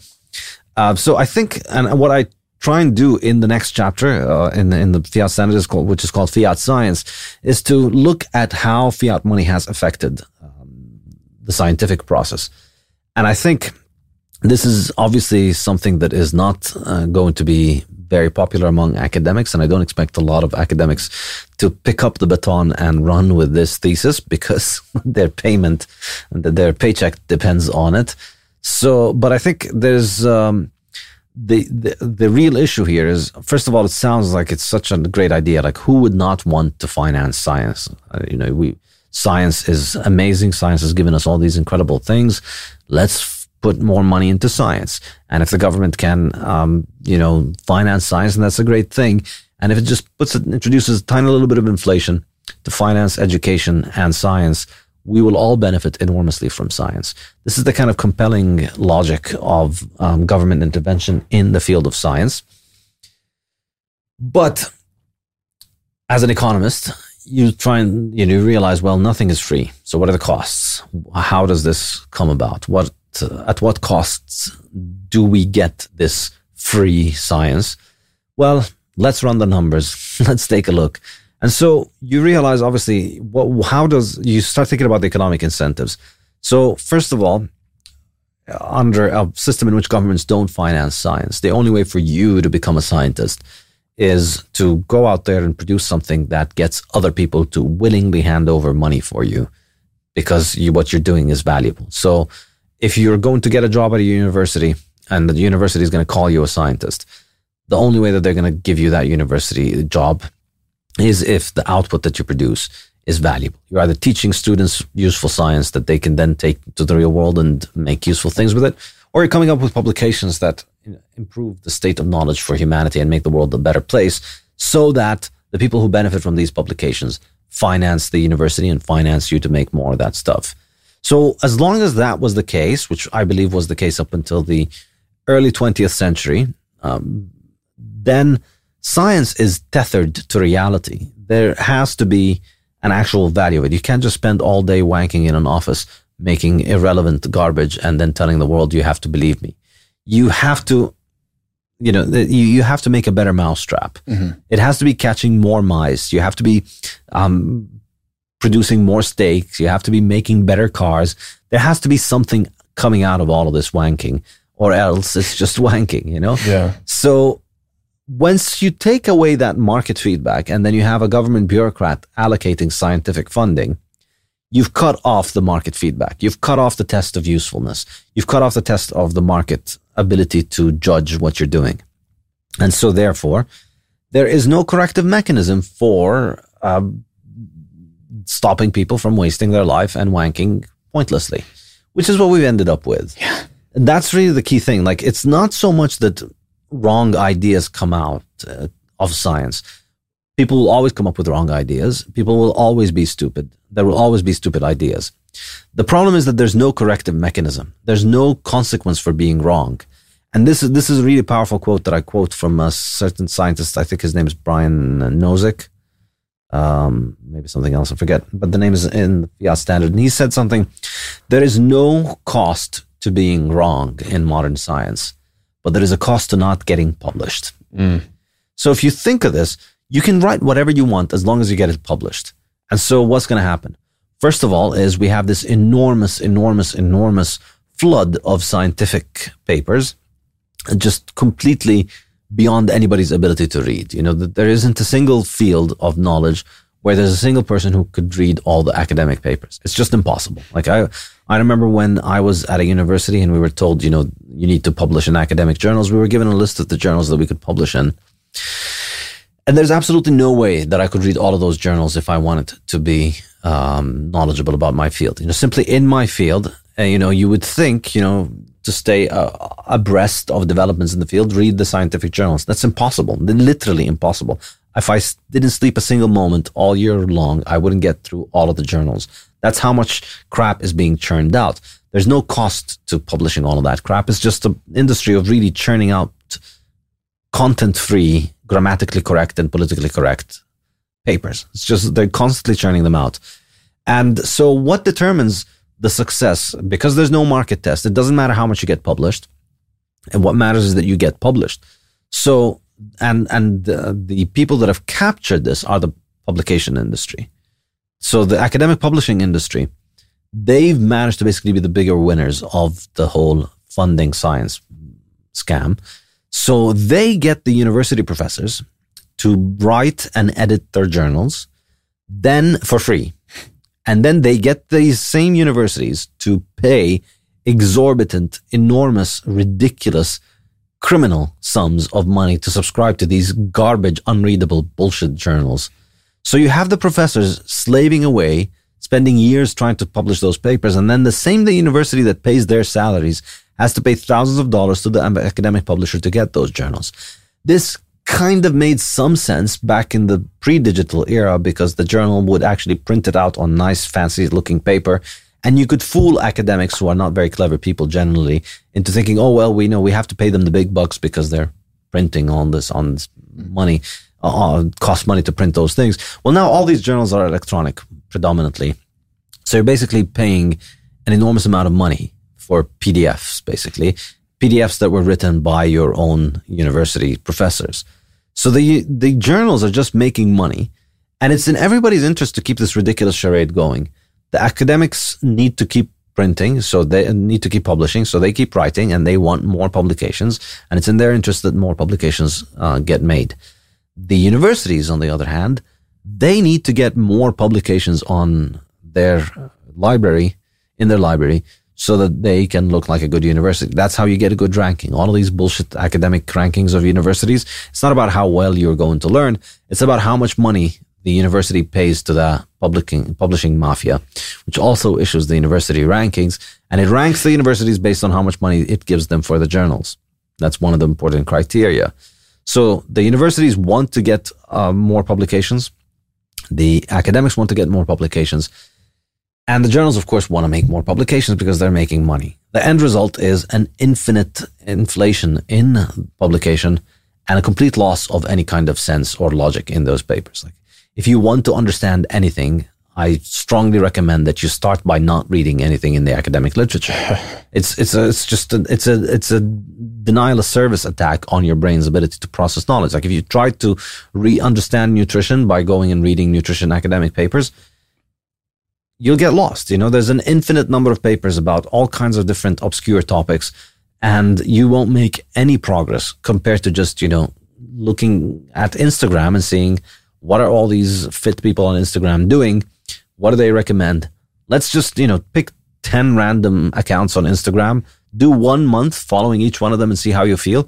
You're going to make a lot more progress than if you spent those 10 months reading every single paper out there on PubMed, which is just going to get you lost in a world of irrelevant trivia, basically. Yeah. It's completely irrelevant to your life. Well, this paper, this thing causes that levels of that thing to rise in your body and doesn't matter. So all of this is the incentive structure of academic publication industry. Now think about it when it is politicized, when there is any kind of political incentive to sway the results in any particular way, then you've got a feedback loop that's going to get you stuck in that result, no matter how absurd, no matter how wrong. That's why economists still believe in the garbage Keynesian model, even though it continues to get refuted over and over and over and over again by reality. That's why nutritionists continue to tell you about how you need to eat six to 10 portions of grains, even though that's basically poison, even though that's a recipe for diabetes, even though everybody's getting fat from listening to that stuff, even though they put it in schools and school kids are getting fatter and um, less healthy than ever. There is no level of real world feedback that will cause academics to reconsider. The American Heart Association continues to go along with the results of what they want. Th- that's it. And in the case of nutrition, you know, the drivers, as I mentioned earlier, was we want to get people to eat the cheap crap. And then, um, you know, to cover up for inflation. And then there's this giant industry that thrives on making all of that cheap crap. And then that industry has the incentive to continue to propagate it. And so mm-hmm. the only way that you're going to get a job in nutrition in any fiat university is if you go along with the garbage ideas. And that's why if you look at who are the people that have made actual progress in advancing our understanding of nutrition, people like Nina Teicholz, she's not a PhD in nutrition. People like Gary Taubes, mm-hmm. not a PhD in nutrition. All of the most important influential influencers on the internet that have actually changed millions of people's lives to the better, none of them almost has a PhD in nutrition. Mm. In fact, the only thing that those PhDs with nutrition have done through this process is to go to these influencers and waste their time and troll them and try and get the people that are following them to stop following them. Mm. So you, this is, and this is, and you know, I love to do this. You get all of these fat PhDs going to all these gym bros and telling them, yes. haha, you're just a gym bro. You don't have a PhD. My PhD is from this or that or the other thing. And I think people should be eating garbage. And that's why, and, and you know, you shouldn't listen to him.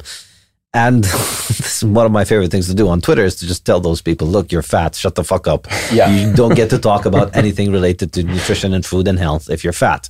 It's, you know, you're free to be fat, but you need to shut the fuck up about food and nutrition if you, uh, if you're fat. It's, it's just very simple logic. Like you can't completely disregard uh, only in academia can you just completely disregard the topic. And like they act surprised and they act shocked. And i remember once i did it to this professor in england and um, she she went crazy. She she started uh, she started tagging my university. I was still at university at that time.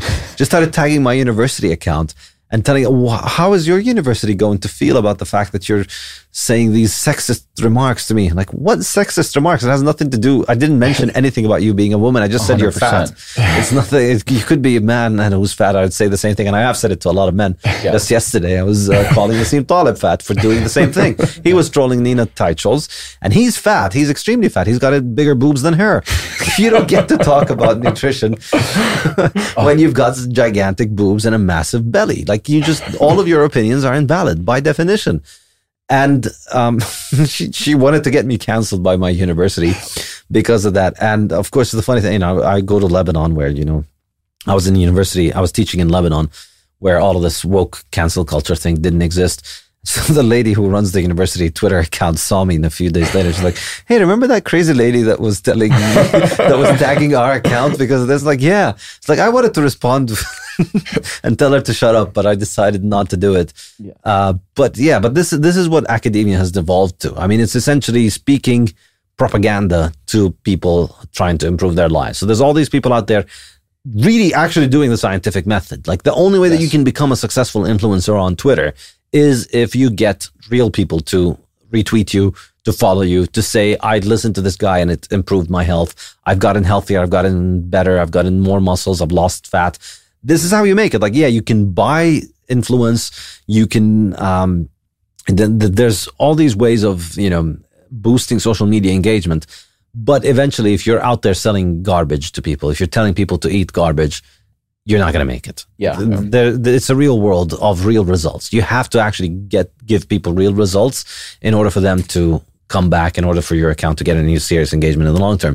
And that's science. That's what science mm-hmm. is. That's the scientific method you try what this guy said, you see what it does to your body, and then if it works, you keep listening to him. If it doesn't work, you don't listen to him. The, And so it's a survival of the most adept, and academia is nothing like that.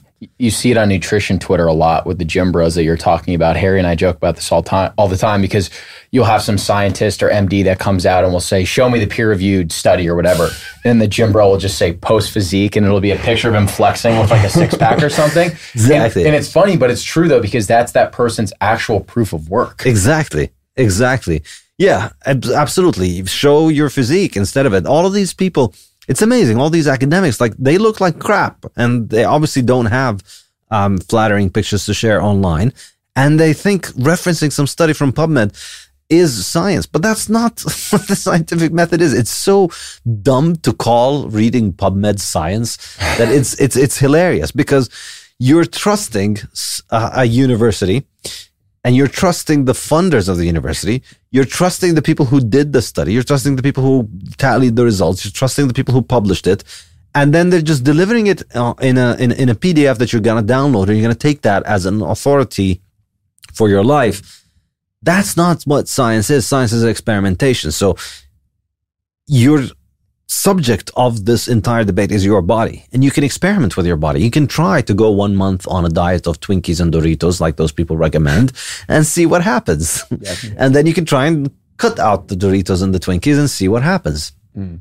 Yeah, I had a tweet the other day. It was about the difference between science with a capital S and science with a lowercase s. And capital S science has these gatekeepers um, for like the information, uh, tech, access to technology to actually like do the research and like yeah. access to funding. It's crazy how gate kept science is now. Absolutely, it's nuts. And and and it's it's and you know could get a bit boring talking about methodology here, but it's it's fascinating that you know you can't just go and do an experiment. You right. can't you know you and I can't just go and do an experiment and publish the results because there's all these um, you know, the, the, the, institutional review board that needs to make sure that we're not doing this and we're not doing that. And if we want to do it, it's going to have to be enormously expensive.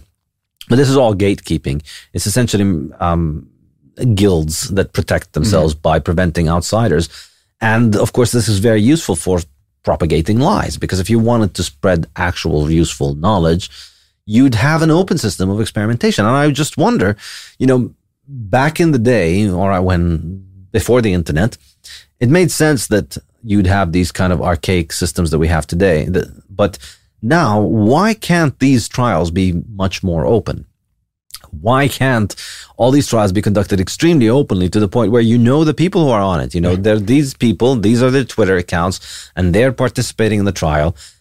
You know, I'm talking about trials for medication, but also all these nutrition trials. Why can't they be out there in the open? Why can't the results be um, available for everybody. Why can't you go and talk to the people who took the medication in the trial right. and say, "Hey, what did you guys feel like? Yeah. Tell me your results." Why can't they publish the results openly? Everything has to go through all of these behind closed doors. Only the experts get to see it, and of course, you know, for the simple people, they think you know that's just how you make science properly. It's not. Yeah. It's just a scam, and it's it's and and and it's an amazing scam because it is. It's such an incredible bait and switch because you know, the, the, the whole enlightenment ideal of science was, oh, we come from the dark ages where we had all these priests who were the only ones who were allowed to read and write, and they would tell us things, and we would just have to trust them and believe them because they are the ones who read and write. And now we're going to replace that system. We're going to replace the church. We're going to replace all of these things that are based on authority rather than knowledge. We're going to, uh, rather than experimentation, we're going to replace them with the modern scientific method of experimentation. And we're going to do experiments. We're going to do the scientific method and we're going to go by the authority of nobody. So it doesn't matter how much of a priest you are. It doesn't matter how many times you think God spoke to you. I'm going to, rev- I'm going to make um, the experiment myself. I'm going to verify the results myself. So you'd think, you know, this would be the, idea here. Yeah, all right. So now we're going to be doing science. All right. Well, let's do science. Nope, you can't do science. Only these new guys in the white coats get to do the science. Yes. Only the people that are, you know, instead of God spoke to them, the people who get the scientific funding from the government, they're the ones who are allowed to do science. And so they've undermined the authority of the church, but under the pretext of we're going to replace appeal to authority with scientific experimentation, and then went ahead and bait and switched you and took away experimentation and replaced it with a new appeal to authority, yeah. except the authority is government funding now. Yeah. And it's amazing the stories that you're hearing about on the internet of people taking their health into their own hands. And I think carnivore is an amazing example of that is because something they love to use as a weapon against carnivore is that, you know, they don't have the papers or the research or the data published. Yet we can go on the internet. You know, I had ulcerative colitis that I healed through a carnivore diet. I can connect with 30 plus other people that have healed their colitis through a carnivore diet. So like they've gone through the experimentation.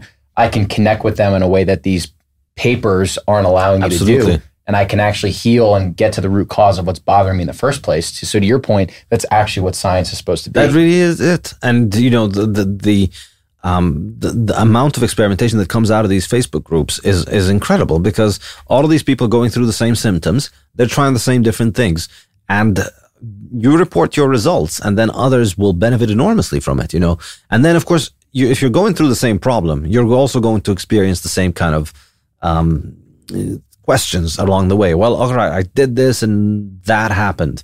Anybody else have that happen to them? And then, yeah, it turns out that, yeah, well, I, that happened to me and then I took this and that fixed it. And this is how uh, I've done it for a long time. This is what my wife does with the kids. Like, I mean, at this point, I trust my wife's medical knowledge more than most doctors because she has a superpower called all these mom groups on Facebook. yes. Where she just goes, I mean, kids are kids and they're all going through the same crap all the time. And it's actually incredibly powerful. Like this kid, my kid is doing this, this, this, and that. And then she just searches the Facebook group. She'll see many instances of kids going through the same thing. And she'll see all these discussions. If she has anything new, she'll offer it and she'll ask and all these people will jump in. Yeah, my kid had it and we did that and it helped. And it's amazing. It it works and it's it's it's only possible now because the internet made communication so much easier.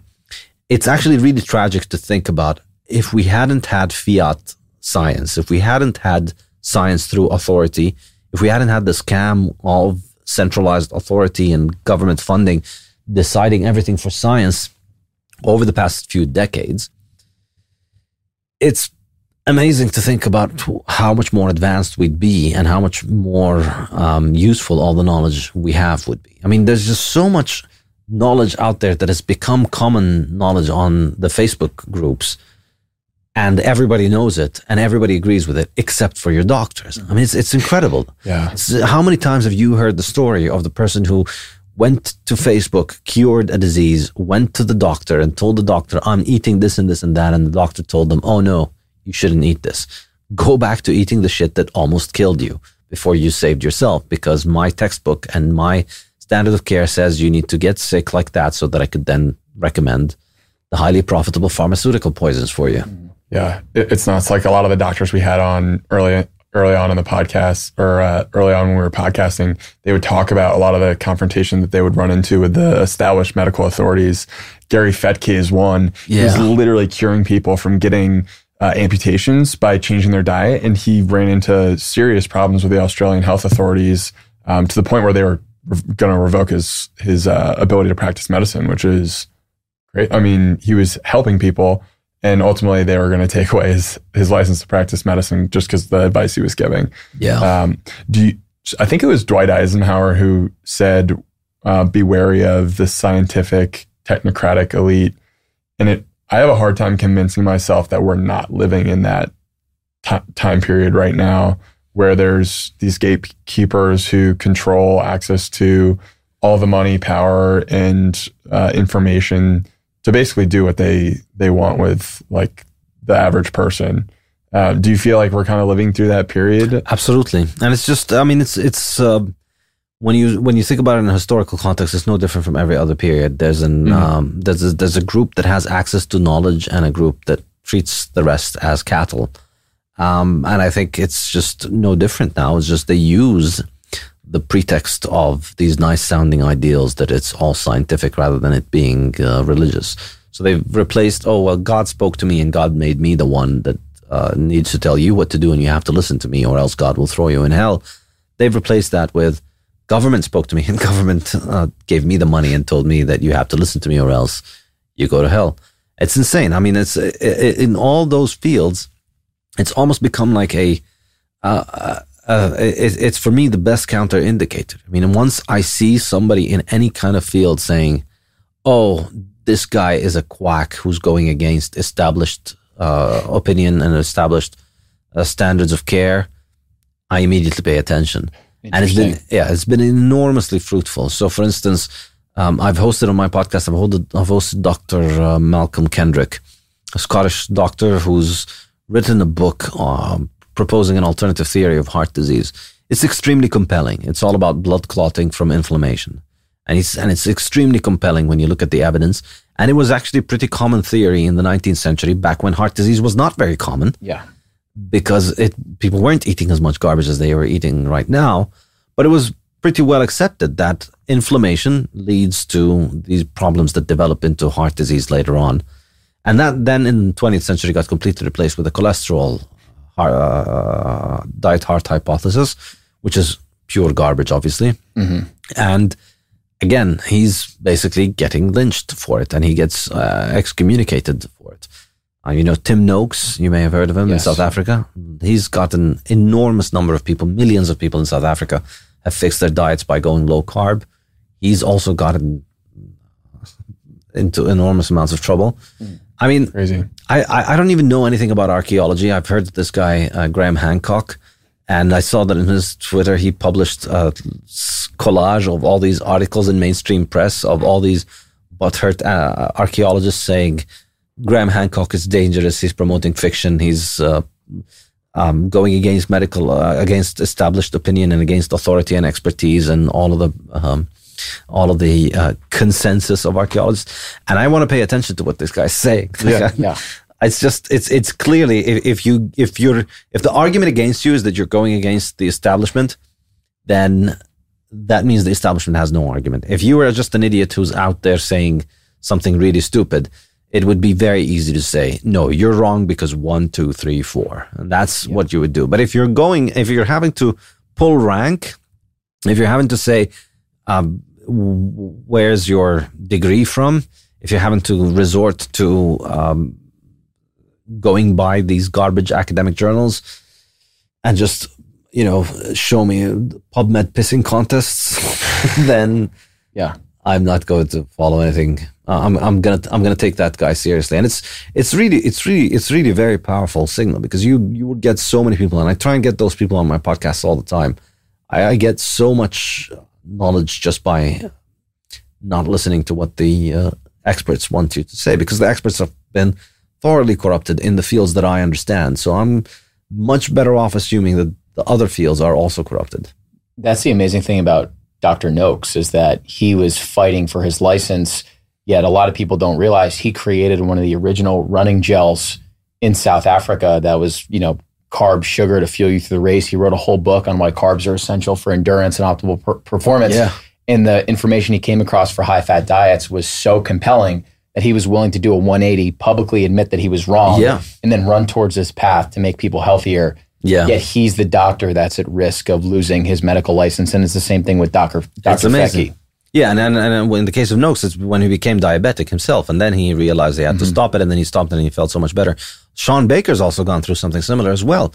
He's an orthopedic surgeon, and he gets all these extremely obese people whose joints are cracking, uh, falling apart because of the extra weight that they do and because of the fact that they can't move properly. And he tells them to fix their diet, and that's been ruining the business for his hospital. Yeah, yeah I um, I, I always think about just these doctors who are standing up against the establishment and almost like try to look at history in reverse and like over time like people who really made change or created a shift in the way we operate, um, they were always the crazy ones. They were always the fringe guy, um, you know, standing out on the limb, willing to put their ideas out there and take the criticism. So, so I agree with you. Like whenever I hear of someone who's like, I think of like Alex, uh, is it Alex Gladstein or Goldstein, who's uh, um, the in climate change? Uh, Alex Epstein. Epstein, sorry. Um, I'm like, I want to listen to what he has to say. Like, yeah, yeah, that's another great example. Uh, yeah. You know, the arguments against him are always, oh, you don't agree with the consensus of 97% of scientists. What does the consensus say? How can you defend it? What is the argument? Show me where the climate crisis is. Show me where on the big blue and green ball the carbon dioxide hurt you. Yeah. That um that hits on a point that I, I wanted to ask you about just in terms of um, ESG.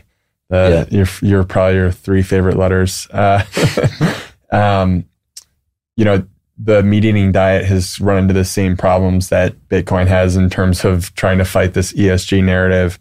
Is there a particular like it, it's it's almost feeds into the same conversation we're having sort of gatekeeping the information, trying to like steer people in the wrong direction.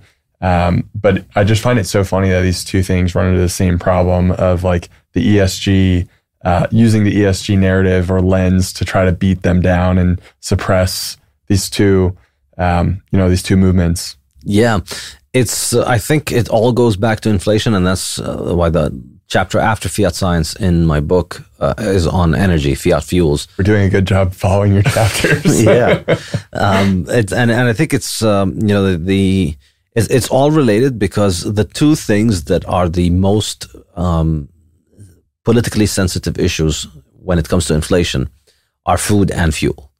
Because they're the things that people are consuming constantly. So every day you need to buy fuel, every day you need to buy food Every day you're consuming it, and every day you notice what's happening to the price. So these are things that are being consumed constantly. Everybody has to pay them every day, and they affect your mood constantly, and they affect how you vote, and they affect how angry you are with your government. So government is really enormously invested in trying to make you think that food and fuel are not becoming more expensive. And the best way that, obviously, the best way to do that would be to just stop destroying the money. But obviously, no government's going to do that. So the second best way to do that is to just go ahead and try and convince you to use inferior substitutes. So this is why, and this is kind of the, this is the thing that people used to laugh at me when I first published the fiat standard. And um, I think every passing day, they laugh less and less and less because it's no coincidence that the same government that destroys the money finances dumbass scientists to tell you that meat is bad for you and is bad for the planet, and that fossil fuels are bad for you and they're bad for the planet. And that you know hydrocarbon fuels are going to boil the oceans, and the carbon dioxide concentration is going to ruin everything. And similarly, meat, you know, cow farts. Imagine this giant, enormous planet that is capable of handling all kinds of things is unable to handle cows farting. And like the, whether you believe in God or you believe in nature, like imagine this giant ball that is going to be thrown out of whack because cows are farting. It's just so absurd. The the notion that this is in any way taken seriously by anybody, um, but this is the stupid world that we live in, and of course, it's not. Um, I, I, you know, having studied this stuff at a very high level. I used to do my PhD in sustainable development, so I was one of the people who believe in this garbage. And I've come across the evidence supposedly that is presented for it, and it's just an idiotic religion. There's no evidence for it. It's just complete matter of faith. And uh, the only evidence for it is just basically you have to get funded. And if you want to get funded, you need to believe this stuff. If you don't believe this stuff, you don't get funded. So all the papers are written from the premise, from the starting premise that CO2 is destroying the planet, that cow farts are ruining the planet, that um, uh, hydrocarbon fuels are ruining the planet. And then they talk about inconsequential, little irrelevant details. But um, that's really how the whole thing uh, works. And so uh, there's very little um, evidence that any serious person could look at and see that there's anything to it. But um, the financing is what drives these conclusions. And that's why I think, you know, to go back to your original question of why Bitcoin and meat, I think those, this is another way in which those two things come back together because the forces that make you think that meat is bad and inflation is good are the forces that, um, are, are, you know, once you've beaten one of these, then it's easy to see that this, the analogies and the similarities to snap out of the programming with the other one. Yeah. So that's why I think um, you see this becoming. It seems for fiat people, it seems weird that all of those people want to eat meat and they want to consume those hydrocarbon fuels and they want to use Bitcoin. Mm. But what's really weird is all of these masses of idiots who have been brainwashed into eating garbage, using inflationary money, and thinking in, that they can thrive and survive using pre-industrial technology. Mm. But all really, um, when it comes to fuels, the the key point is that we can't have all of the nice things that we have today. We can't have computers and internet and cell phones and um, surviving winter and uh, functional infrastructure. All of these nice things that we have that we take for granted that are the reasons why our life expectancy is high and the reasons why surviving winter is no longer such a dramatic ordeal are because all these things are because of hydrocarbon fuels. This is what makes our modern life possible. And life without hydrocarbon fuels is a return to barbaric primitivism. And that's no fun. That's the only realistic alternative. Yeah.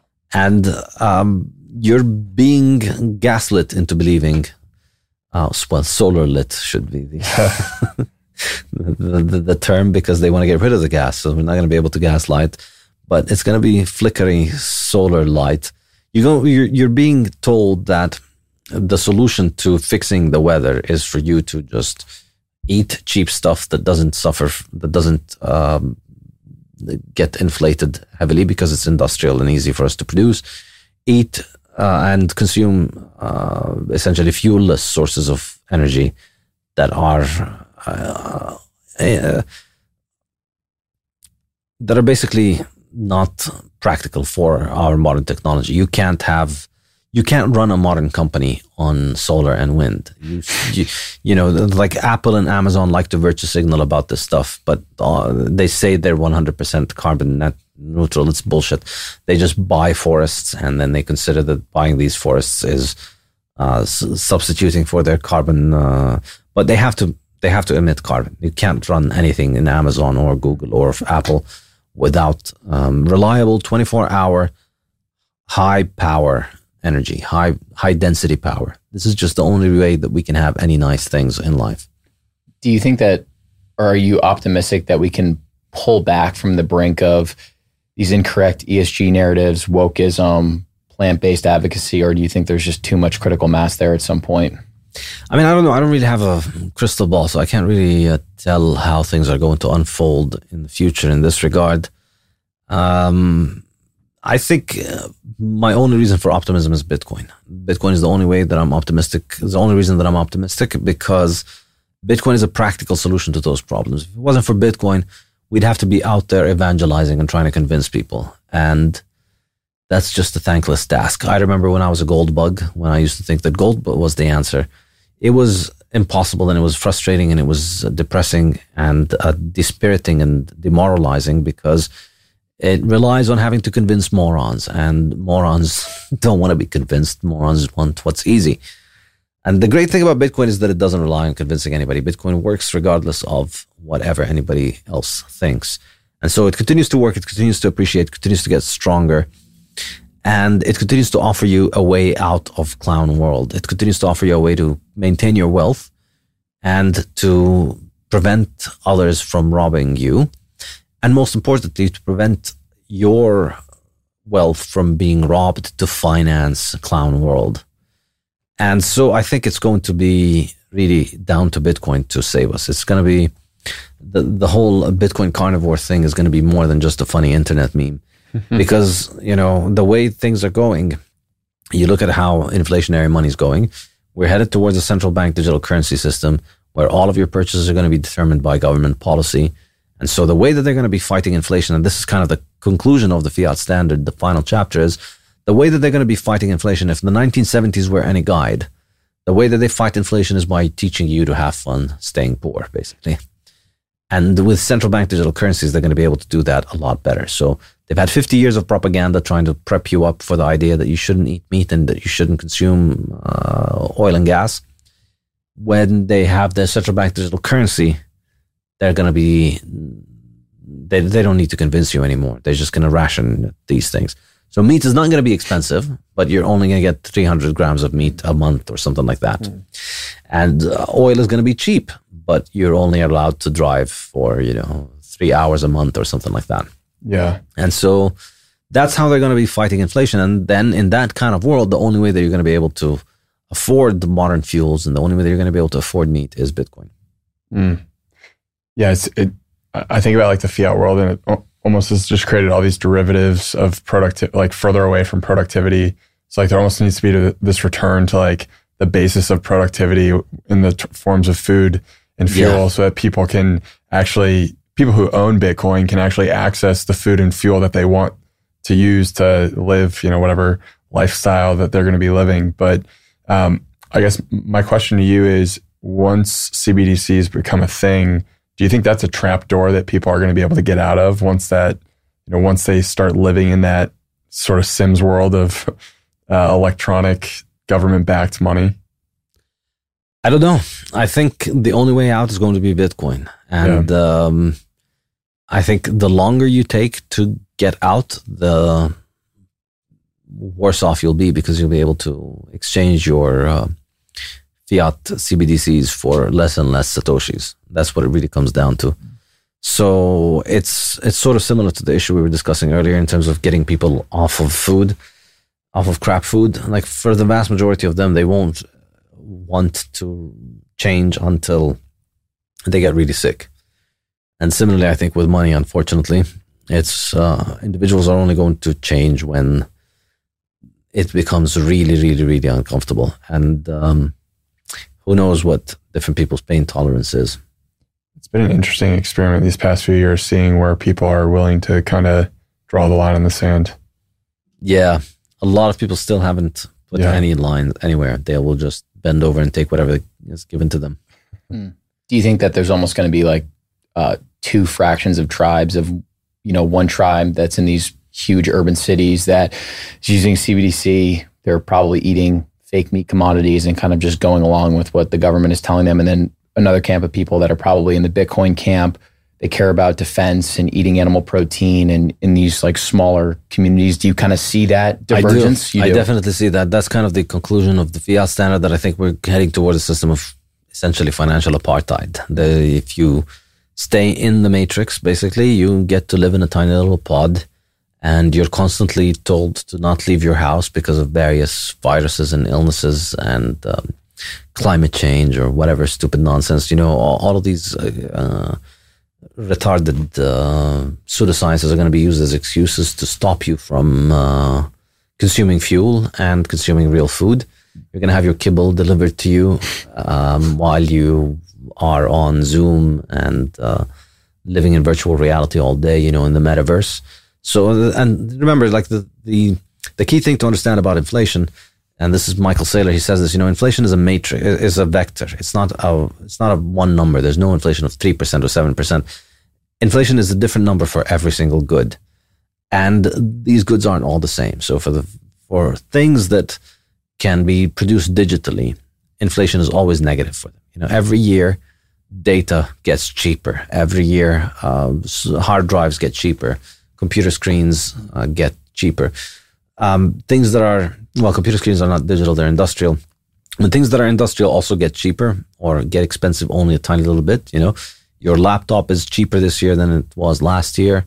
Your TV, all of these things slightly get get slightly cheaper. Digital goods get the cheapest. Um, electronics get uh, cheap a little bit. Industrial things uh, get you know uh, approximately zero, minus two, plus two, plus three, plus five, something like that. And then you get into the natural goods, the things that involve human time, the things that involve natural processes that can't be rushed, like food, you know, grazing cows. You can't just press a button and graze a cow. These things don't, um, these things go up in price. These things don't decline in price. So the challenge for the fiat authorities is to move you away from the things that go up in price mm. toward the things that don't go up in price.